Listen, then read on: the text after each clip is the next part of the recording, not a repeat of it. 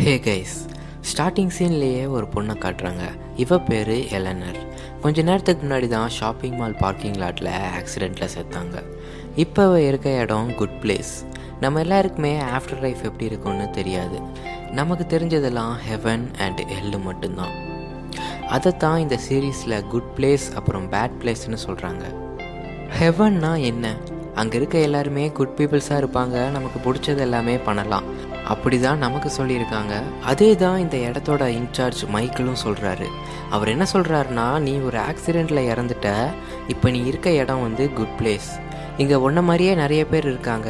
இந்த குட் பிளேஸ்க்கு வர்றதுக்கு நம்ம ஏர்த்தில் பண்ணுற குட் திங்ஸ் அப்புறம் பேட் திங்ஸ் இது எல்லாமே வாட்ச் பண்ணிட்டு தான் இருப்போம். நீங்கள் உங்கள் ஃப்ரெண்டோட பர்த்டேவை மறந்துட்டீங்கன்னா உங்கள் ஃப்ரெண்டு டிசப்பாயிண்ட் ஆயிடுவாங்க அது ஏதோ ஒரு வகையில் நீங்கள் அவங்கள சேட் ஆக்கிட்டீங்க. அதனால உங்களோட ஆஃப்டர் லைஃபோட பாயிண்ட் வந்து கம்மியாகும். ஒரு நாள் நீங்கள் பஸ்ஸில் போகிறப்ப ஒரு வயசான பாட்டிக்கு உங்கள் சீட்டை கொடுத்தீங்க. அது வந்து ஒரு குட் திங் அப்போது உங்கள் ஆஃப்டர் லைஃபோட பாயிண்ட்ஸ் வந்து அதிகமாகும்.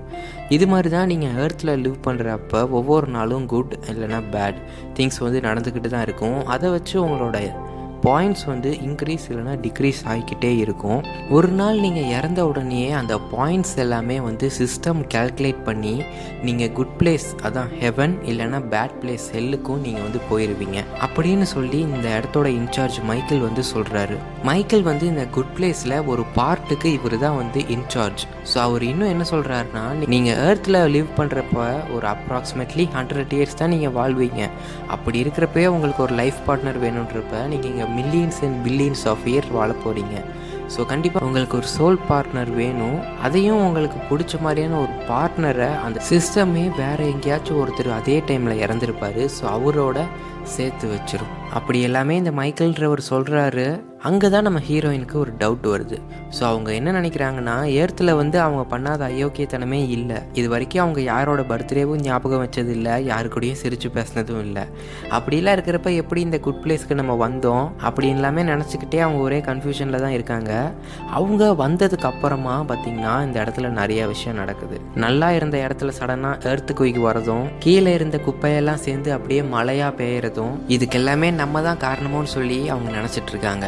அது போக அவங்க உண்மையும் சொல்ல முடியாது. அப்படி சொன்னால் ஒருவேளை அவங்கள பேட் பிளேஸ்க்கு அனுப்பிடுவாங்களோன்னு சொல்லி அவங்களுக்கு ஒரு பயமும் இருக்குது பட் என்னோட செல்ஃபிஷ்னாலேயே நான் வந்து இங்கே இருக்க மற்ற குட் பீப்புள்ஸ்க்கு ப்ராப்ளம் வரக்கூடாதுன்னு உண்மையை சொல்லலாம்னு சொல்லி ஒரு நாள் நைட்டு யோசிச்சுக்கிட்டே போகிறாங்க அப்போது அங்கே ஏற்கனவே ஒரு பர்சன் வந்து வெயிட் பண்ணிகிட்ருக்காரு அவர் வந்து பார்த்திங்கன்னா ஒரு புத்தர். ஸோ புத்தர்ஸ் யாருமே வந்து பார்த்திங்கன்னா அவ்வளோக்கா பேச மாட்டாங்க. இவர் ஏர்த்தில் வந்து புத்தராக இருந்தார். ஸோ அதே புத்திசத்தை இந்த குட் பிளேஸ்க்கு வந்தும் வந்து அவர் கண்டினியூ பண்ணுறாரு அப்படின்னு தான் எலனர் நினச்சிட்டு இருந்தா. ஆனால் எலனரை பார்த்தோன்னே அவர் என்ன சொல்கிறாருன்னா ஹே எலனர் என்னை எப்படியாச்சும் காப்பாற்று நான் இங்கே குட் பிளேஸில் கண்டிப்பாக தெரியாமல் தான் வந்து மாட்டியிருப்பேன்னு நினைக்கிறேன். ஏன்னா எனக்கே தெரியும் நான் ஏர்த்தில் வந்து ஒரு பேங்க்கையே கொள்ளையடிக்க பார்த்தேன் எங்கள் அப்பாவோட. அப்படி இருக்கிற நான் எப்படி இந்த குட் பிளேஸில் இருக்க முடியும்? எனக்கு சுத்தமாக புரியல எனக்கு ஹெல்ப் பண்ணு அப்படின்னு வந்து சொல்கிறாரு ஆக்சுவலாக இவன் புத்தர்லாம் இல்லை இவனோட பேர் வந்து ஜேசன் இவனும் வந்து எலனர் மாதிரியே இந்த இடத்துக்கு மாறி வந்துட்டான். அப்போ தான் எலனருக்கு ஒரு விஷயம் ரியலைஸ் ஆகுது.